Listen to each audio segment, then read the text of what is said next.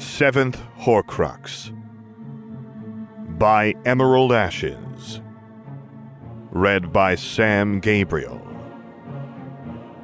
Based on the works of J.K. Rowling. Chapter 4 Harry Potter versus Remus Lupin. I was concerned about my Horcruxes. If a Weasley was capable of stealing one of them, then they weren't nearly as safe as I had presumed.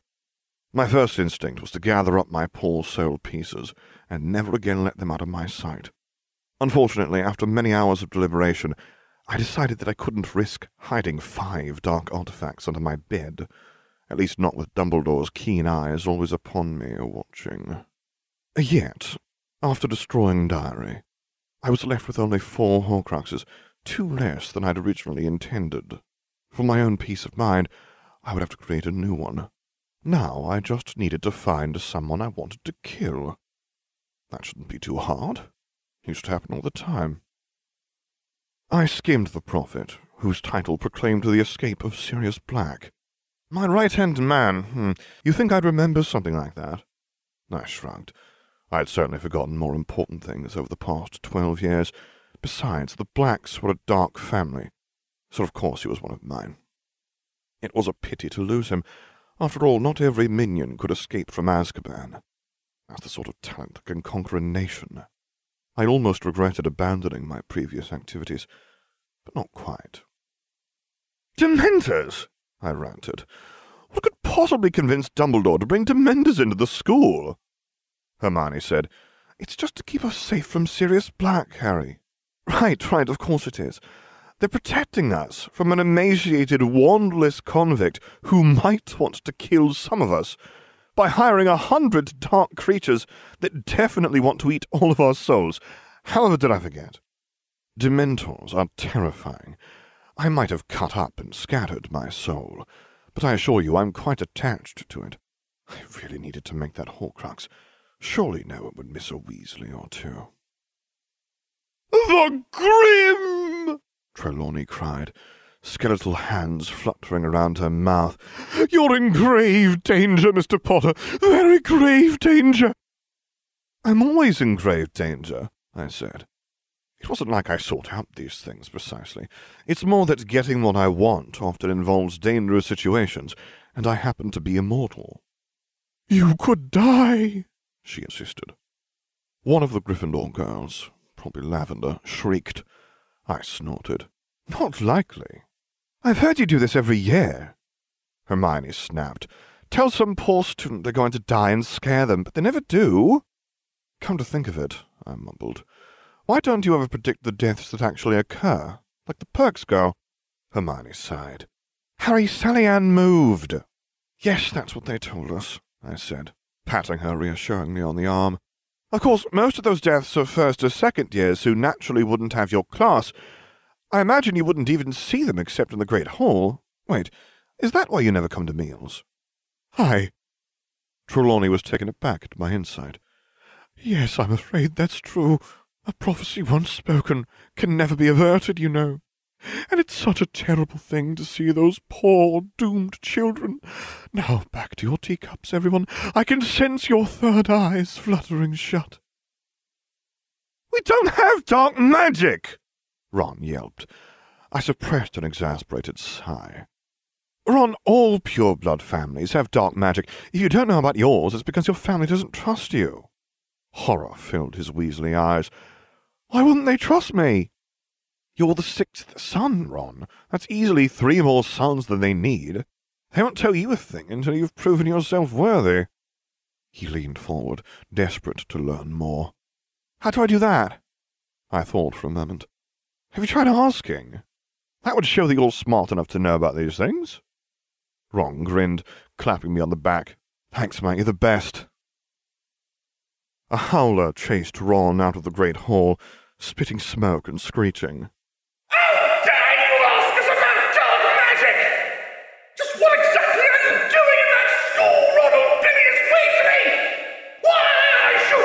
Bit into a piece of bacon, contemplating the very public response. A brilliant ploy.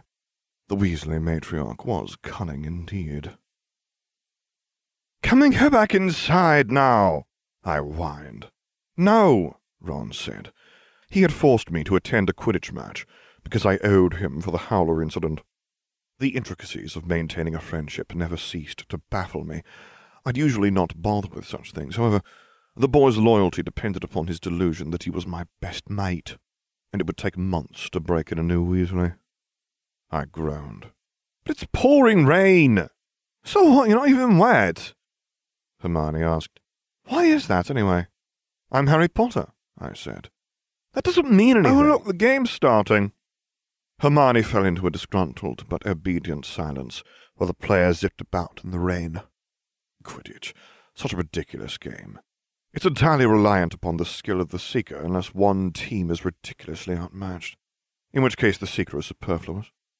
Furthermore, the Quidditch games' points are far too tied into the House Cup, which irked me greatly during my first time as a student. Then I was answering questions, acing tests, charming professors, and earning loads of points, only for one clumsy seeker to ruin our chances of winning. I do not lose. Therefore, I convinced the Ravenclaw and Slytherin seekers to sit on the field for a week while their chasers racked up so many points that one of our houses would win, even if the teachers blatantly cheated in favor of the others. That was the first year I won the House Cup for Slytherin, and the reason that Hogwarts games are no longer allowed to last more than three days. Pleased at my victory over foolishness, I'd cheerfully gone back to ignoring the sport. This is boring, I said. Ron's face wrinkled with the effort of thinking. What do you mean? Didn't you see that dive by Spinnet? Yes, yes, I'm sure it was very nice. I didn't notice because it is pouring rain. It's also freezing out here. Hermione asked. Didn't you cast a warming charm? Of course I cast a warming charm. I did too, she said slowly. So why is it so cold? I peered through the thick rain and the mist of my icy breath until I finally spotted the cloak of a Dementor. I could feel misery creeping into my already frustrated mind, turning the world even dimmer than it already was. Dementors both cause and feed off of unhappiness. Trying to dredge up happiness in their fog is insanely difficult and bound to work only for a fleeting period. It's far easier to grow angry. How dare they make you sad? This way they'll focus on your depressed companions while leaving you alone. If you haven't escaped by the time everyone else has eaten, you deserve death. Unfortunately, blinding fury is not conducive to good decision-making. Wow, Harry, I can't believe you charged a Dementor, Ron said. At the same time, Hermione said, I can't believe you would do something so stupid. Dementors have no natural predators, so they have no idea how to react to aggression, I said. Admittedly, this hadn't occurred to me at the time, but it certainly explained the creature's terrified flight. It's a good thing Professor Lupin cast a Patronus before you got hurt, Hermione continued. I could have taken it. Only thirteen years old, and Hermione Granger was already planning her first genocide. While I admired her precocious cruelty, I hadn't even dreamed of such things until I was at least sixteen. I just had to ask. Hermione, why do you hate house elves so much? She poked her head out from under the couch where she had been hiding a malformed mitten. I'm sorry? I'm not judging, I hastily assured her. Just curious. Harry, I don't hate house elves, she said. There was no particular reason for her to lie. It was nearly midnight, and the common room was empty of eavesdroppers. I'm not sure why else you'd be doing that, I said, gesturing toward the hat she'd stuffed under a table leg. Hermione stood up proudly and proclaimed, I'm trying to free them. I blinked, attempting to make sense of her logic. You do realize that house elves die when you free them, right? Impressive actress that she was, Hermione flipped from cheerful to threatening tears in an instant. What? I mean, I sort of thought you knew, I said. Free elves just lie down and die. They don't eat or sleep. I'd seen it happen once, and let me tell you, it was hilarious. She sniffled. I, um, uh, didn't know. I went to the library, but there weren't many books talking about them. I suppose one book said not to free elves, but it was also full of torture techniques. It's all so awful. She frantically began picking up the knitwear she'd hidden around the room. I hummed thoughtfully. Really, I'm not sure why you thought leaving clothes around would help at all. They do our laundry. Hermione paused. I hadn't thought of that. She looked down at the clothing piled in her arms. I don't suppose you want a hat or something? I chuckled and placed an arm around my minion's shoulder.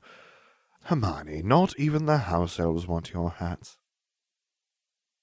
My classmates are so boring. Our latest defense teacher had acquired a boggart, a creature capable of showing one's greatest fear, but what did it show? The murder of their loved ones, the destruction of all they held dear, my own impressive self, either as Lord Voldemort or Harry Potter. No, of course not. That would be entertaining. Instead, I had to suffer through ten straight minutes of acromantulas. Lupin frowned as Ron's boggart skidded past on roller skates. Another spider? One killed our last defense professor, Hermione informed him. It also petrified several students, I added. Lupin said, Acromantulas can't do that. It was enchanted by Salazar Slytherin, I said, as the boggart morphed into a slightly taller, longer fanged version of its previous form. Acromantulas really aren't that frightening. It wouldn't have even succeeded in slaying Lockhart if I hadn't hit him with a tripping jinx at a crucial moment. Therefore I decided to add a little interest to the proceedings by revealing my own boggart. Honestly, I wasn't certain what form the creature would take. I was sure I had reasonable concerns, such as having my soul consumed by a Dementor. Still, none of them would send me into a panic. Even death seemed less daunting after I had successfully conjured it. I stepped forward, shoving Lupin aside when he tried to block my path. The boggart leapt at me, its black legs turning blue and melding into robes, white fangs lengthened into a beard, and the creature's two remaining eyes twinkled. Dumbledore, I hissed, raising my wand. He chuckled, a sickening sound. Dear boy, did you really think I wouldn't notice? I froze. What? You're just the same as the Dark Lord was at your age. I shrank away, insisting, No, you're wrong. Ridiculous, Lupin said when he noticed my panic. A dozen tiny bows appeared in Dumbledore's beard.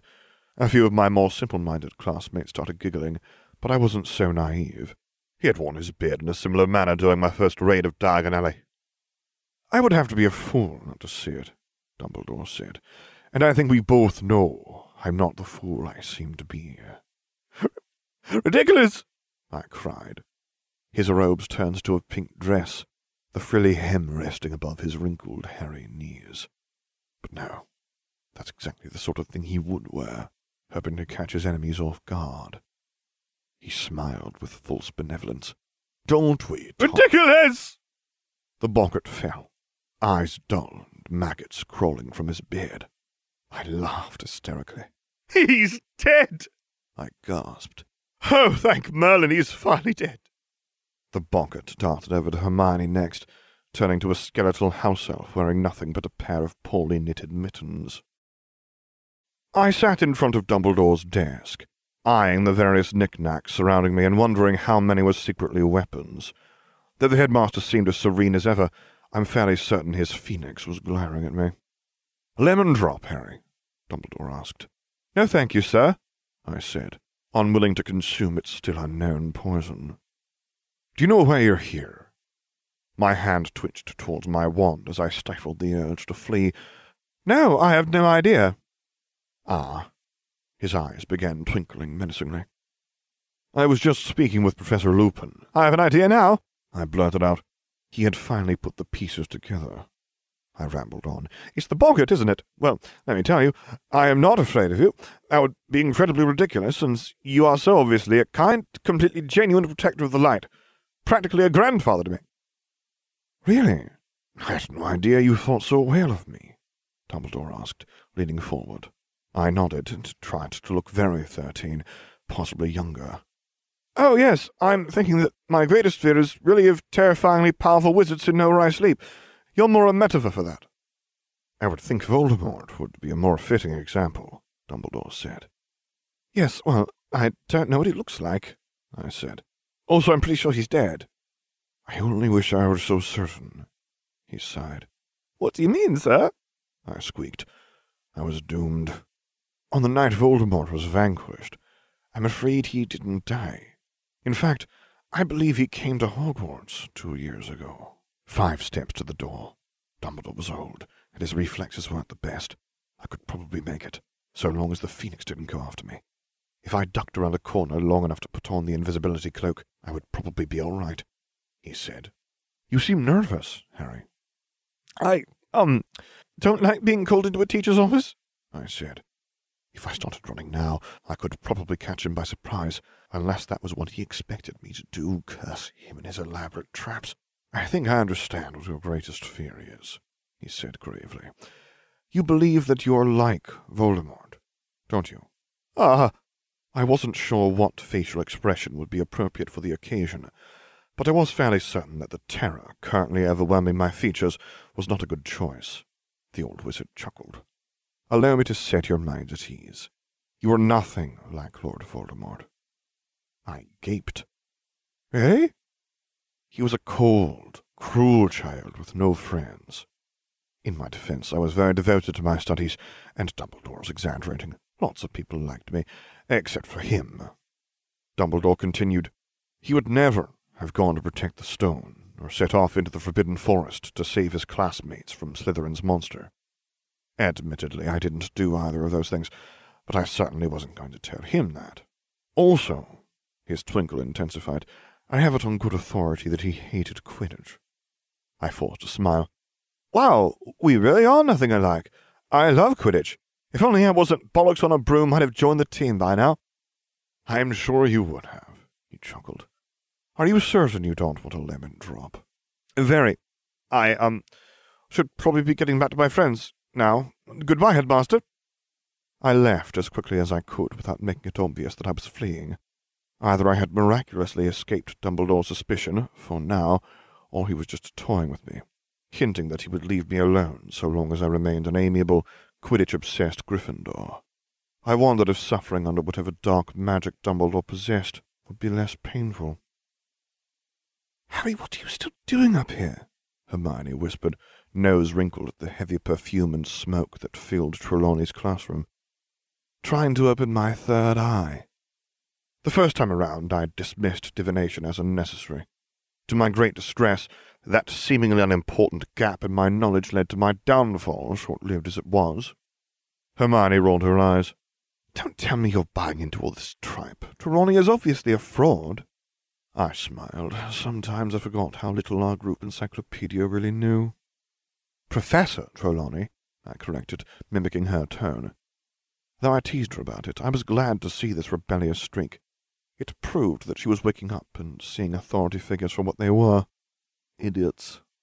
Upon closer observation, I had cast aside my early assumption that Hermione was this generation's Bellatrix.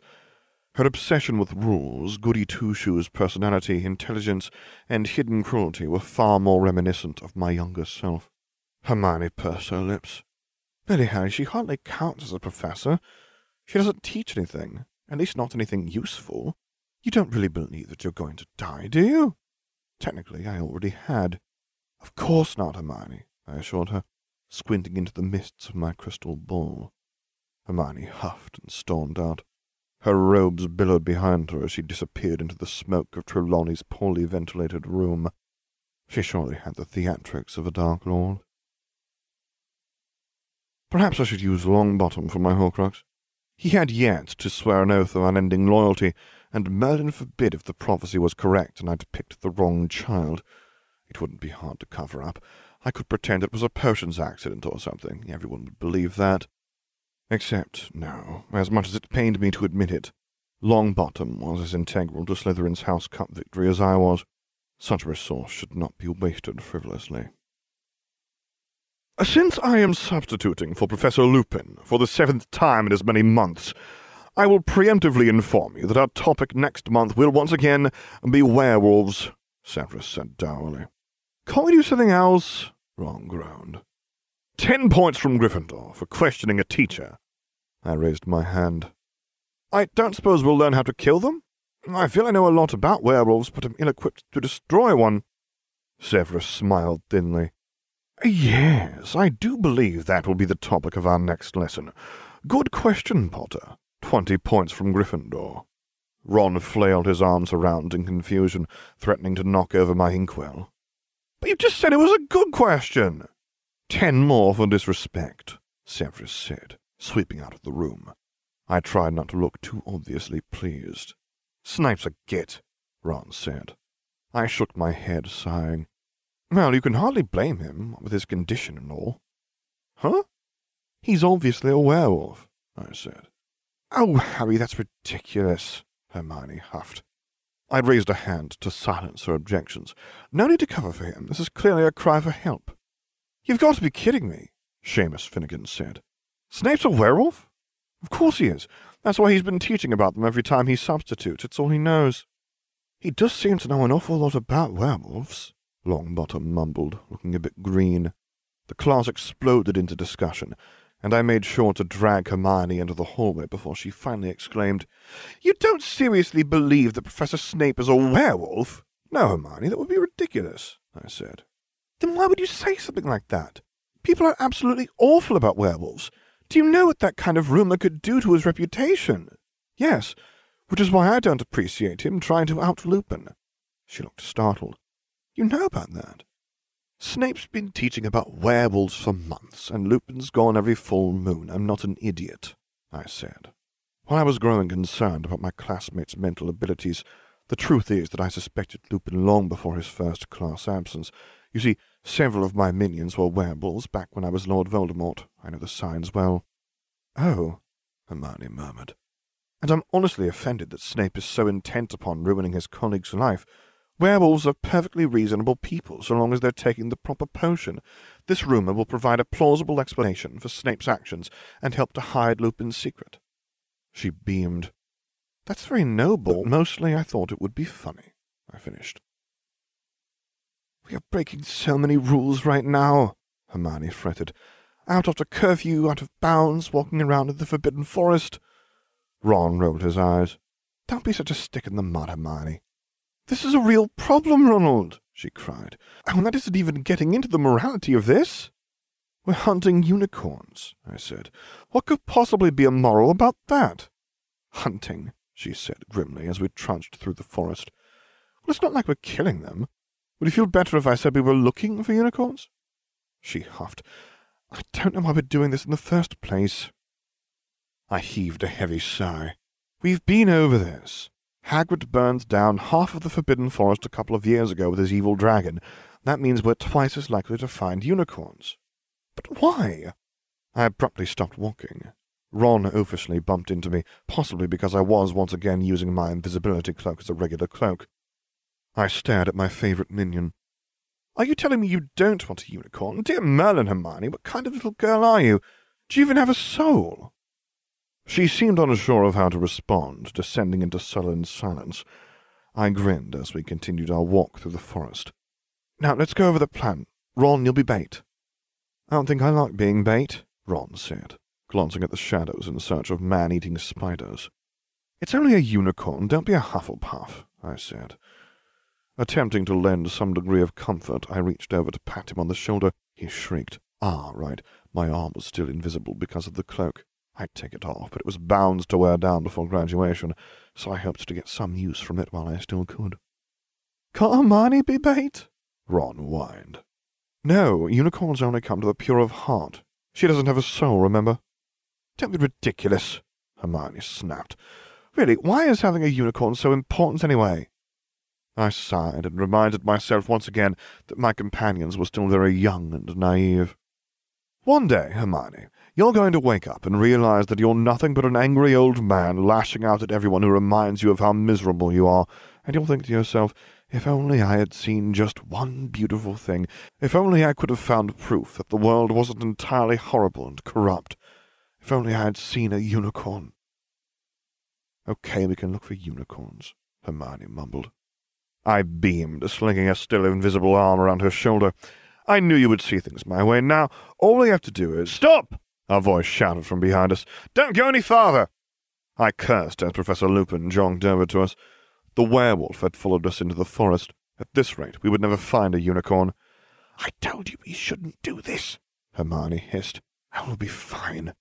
I'd have disappeared under my cloak and continued the search, but I didn't trust Hermione to cover for me. Besides, I couldn't leave without my unicorn bait. Lupin said, I finally found you. Now, where's Miss Weasley? Ron's right over there, I said, pointing him with an invisible arm. Hey, I'm not a girl, Ron shouted at Lupin. Yeah, I agreed. Lupin chuckled. I do know that, Mr. Weasley. I was talking about your younger sister. I assume she's hiding somewhere among the trees? I snorted and said, Professor, we're trying to capture a unicorn. We can't afford to be slowed down by some second year girl who probably still plays with dolls and puts flowers in her hair. Things were progressing slowly enough with two third years. She's been missing for a few hours now, Lupin said thoughtfully, and she was last spotted leaving the castle. None of the portraits saw her come back in.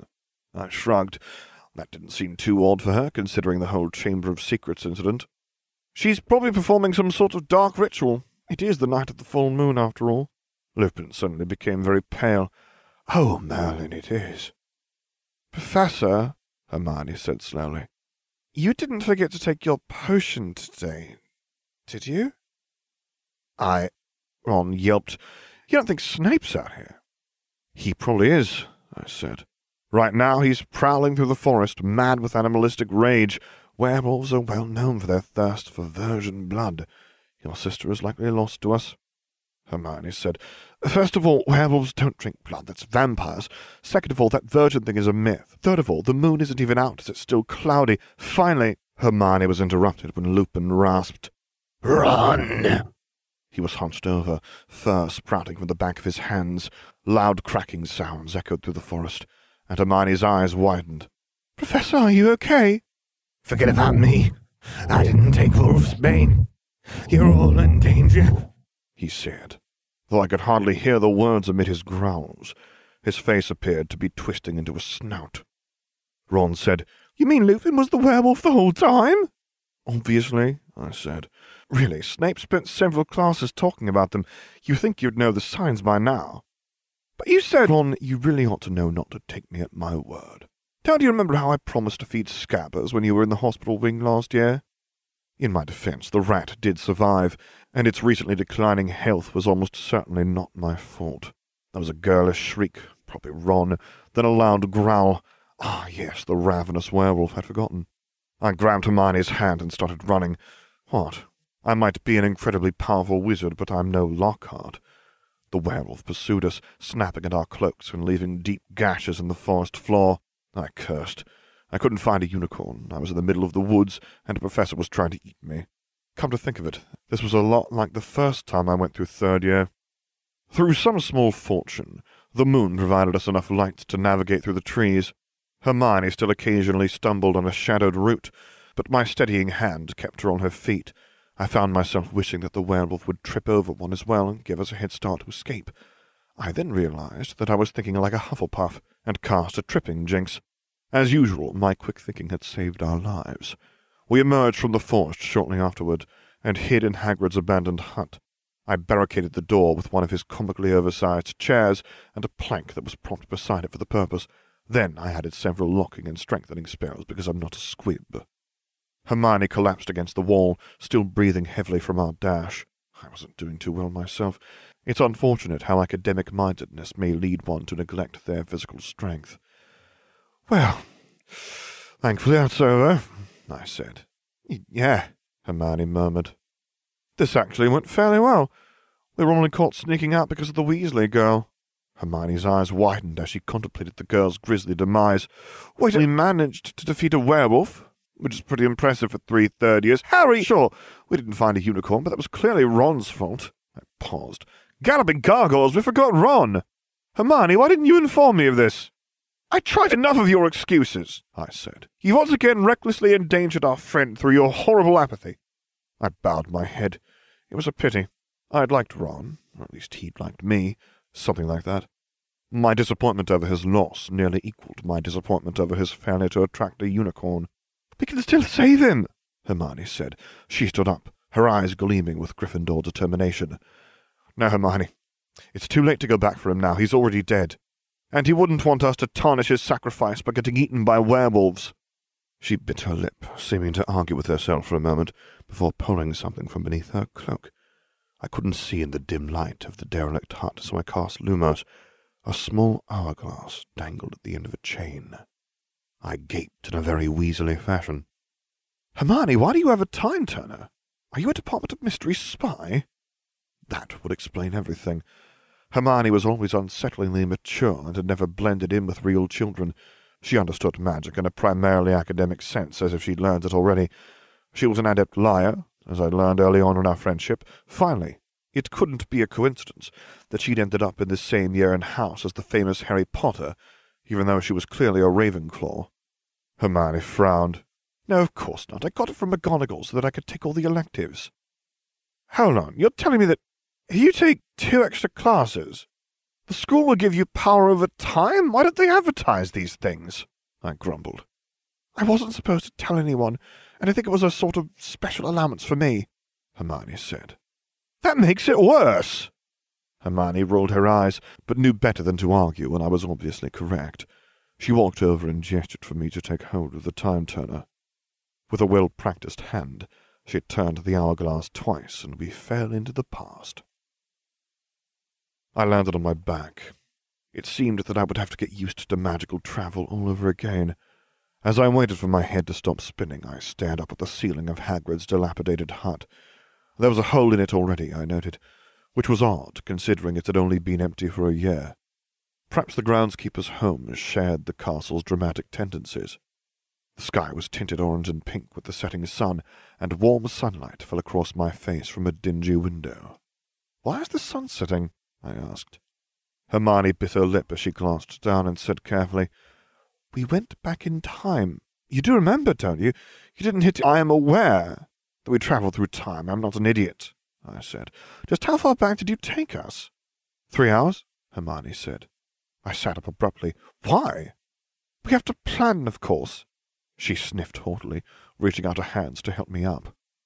I attempted to stand on my own, fell, and repeated the process until I was shakily on my feet. What's the plan? We grab Ron and run away. Harry, we can't face down a werewolf without proper preparation, she chided as we made our way to the door. It was locked, so Hermione cast Alohomora. We left the door slightly open as we walked towards the forest. We don't have to, though. It'll be too busy trying to eat us. I... What? Past us, Hermione. Keep up, I sighed. Was no one my intellectual equal? But it won't be chasing us for more than a few minutes, Hermione said. Yes, that's why we run. We've already been over this, but stop distracting from the issue. You took us three hours back in time, which means that I'm three hours older and three hours closer to death. You're killing me, Hermione, just as you killed Ron. I finished with a smirk. She smacked me on the arm, snapping, I did not kill Ron. No, that won't happen for three hours, I said. Also, his killer is technically Lupin. He's not going to die, Hermione said. We're saving him. Can I come? I whirled around in surprise as the Weasley girl stood behind us. I'm sorry, Hermione squeaked, stuffing her time turner under her robes. The Weasley's chin tilted defiantly. You travelled back in time to save Ron from Professor Lupin's werewolf form, and I want to help. How did you know that? I demanded. Are you using legilimency right now? Hermione, don't look at her eyes. The redhead frowned, brow wrinkling in a very Weasley confusion. Ah, no, I just heard you talking. You do realize that your invisibility cloak doesn't shield sound, right? No, it unfortunately does not, I sighed, glancing down at my beloved cloak, or at least the space where I was pretty sure it was, since it was invisible at the moment. So can I come, then? she asked brightly. We are short a Weasley, I said. I don't suppose you know your family's dark magic? Her eyes shone fervently. No, but I think I'm getting close. Good, you're doing better than Ron, then. That made sense, considering she was their only daughter and the seventh child. Seven is a magical number. There's no point having seven children if you aren't going to empower the last of them. Hermione stood gaping at us. I'm in, then?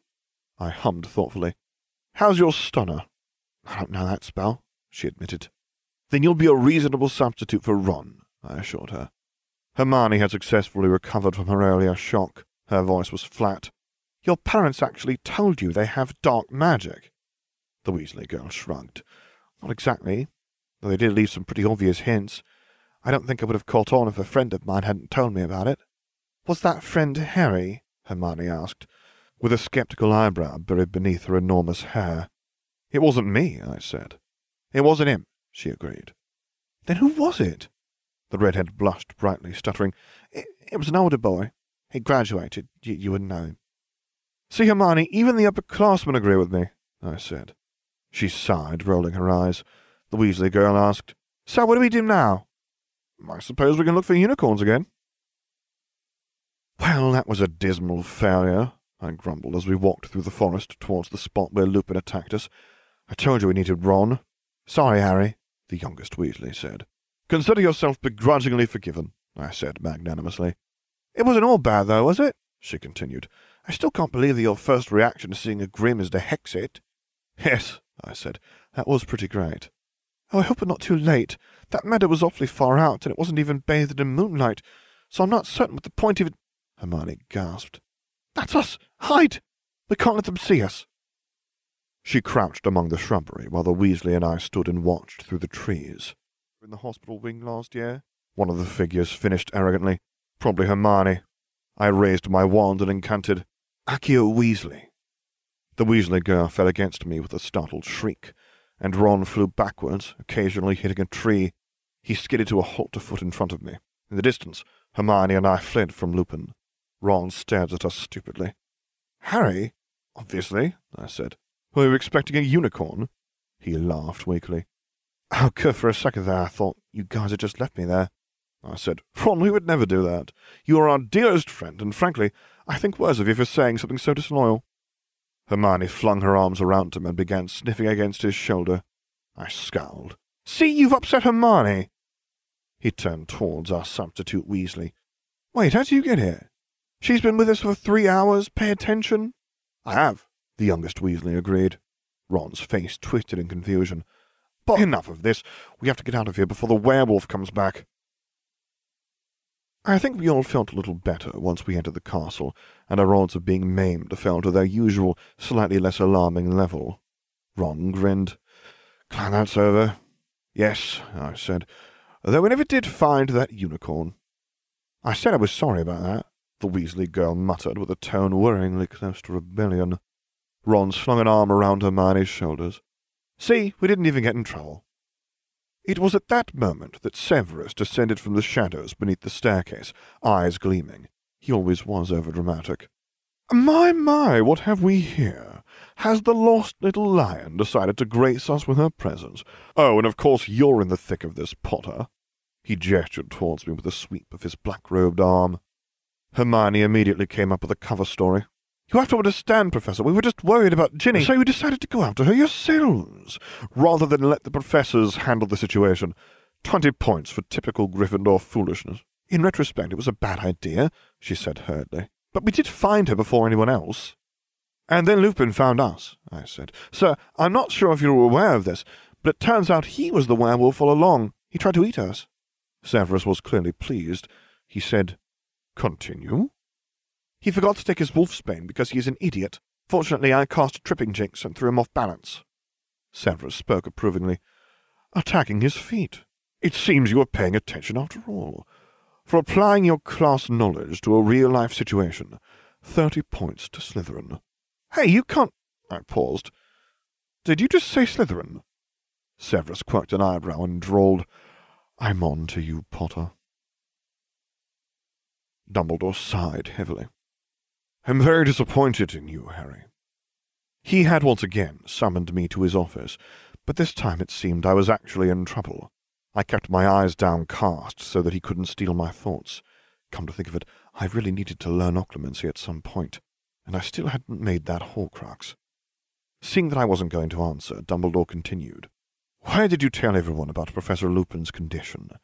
Surely you realized how much trouble that would cause him. I didn't tell everyone, I muttered. And I told Snape. Though I admittedly should have suspected he couldn't be trusted with sensitive information, considering he couldn't even keep his own lycanthropy secret. Professor Snape is not a werewolf, he said with a grandfatherly smile. No, I'm quite certain he is, I insisted. He told me so himself. I asked if he'd been attacked by a werewolf, and he said yes. Dumbledore coughed, no doubt trying to hide his shock at my brilliant deductions. That aside, I have it on good authority that you announced Professor Lupin's secret to the Gryffindor common room. That's not my fault. They're asking where I've been. What's I supposed to do? Lie? Lie like a dirty Slytherin? Dumbledore accepted the insult without comment, which I assure you he never would have done while I was still Tom Riddle. You still did not need to ruin a good man's reputation. I stared at him incredulously. Usually I would have meekly agreed and hoped to escape Dumbledore's wrath for one more day, However, he was acting even more insane than he usually pretended to be. Headmaster, he turns into a ravenous monster that attacks students. I had done many terrible things in my two lives, but I'd never accidentally murdered children. Dumbledore shook his head wearily. You have to understand that he would never normally harm a student, so long as he takes his wolfsbane. But he didn't take it, I pointed out. How do you even forget something like that? It was a very stressful night. Miss Weasley had just gone missing, and with Sirius Black still on the loose. You can't just panic every time a student goes missing, I cried. We would never get anything done if we did that. We still haven't found those two Hufflepuffs. I personally suspected the Dementors. Be that as it may, Dumbledore said, it was not your secret to tell. You could have spoken to me or Professor McGonagall. Right, because the staff handles murderous professors so well, I grumbled. That's why the Ministry stopped Hagrid's reign of terror and I had to take down Quirrell. Admittedly, both of them were entirely innocent, but Dumbledore didn't know that. Perhaps I've been too lenient. Dumbledore suddenly looked very old. One of these days he was going to die, and I would finally be safe. So, can I go now? I asked. I think some of the other Gryffindors are having a pick-up game of Quidditch on the grounds. He said, One last thing. Try not to stray too far from your aunt's house this summer. Sirius Black is still on the loose, after all. I nodded. Dumbledore waved me away with a strained smile. Enjoy your Quidditch. I burst into the Gryffindor common room and approached my best minions.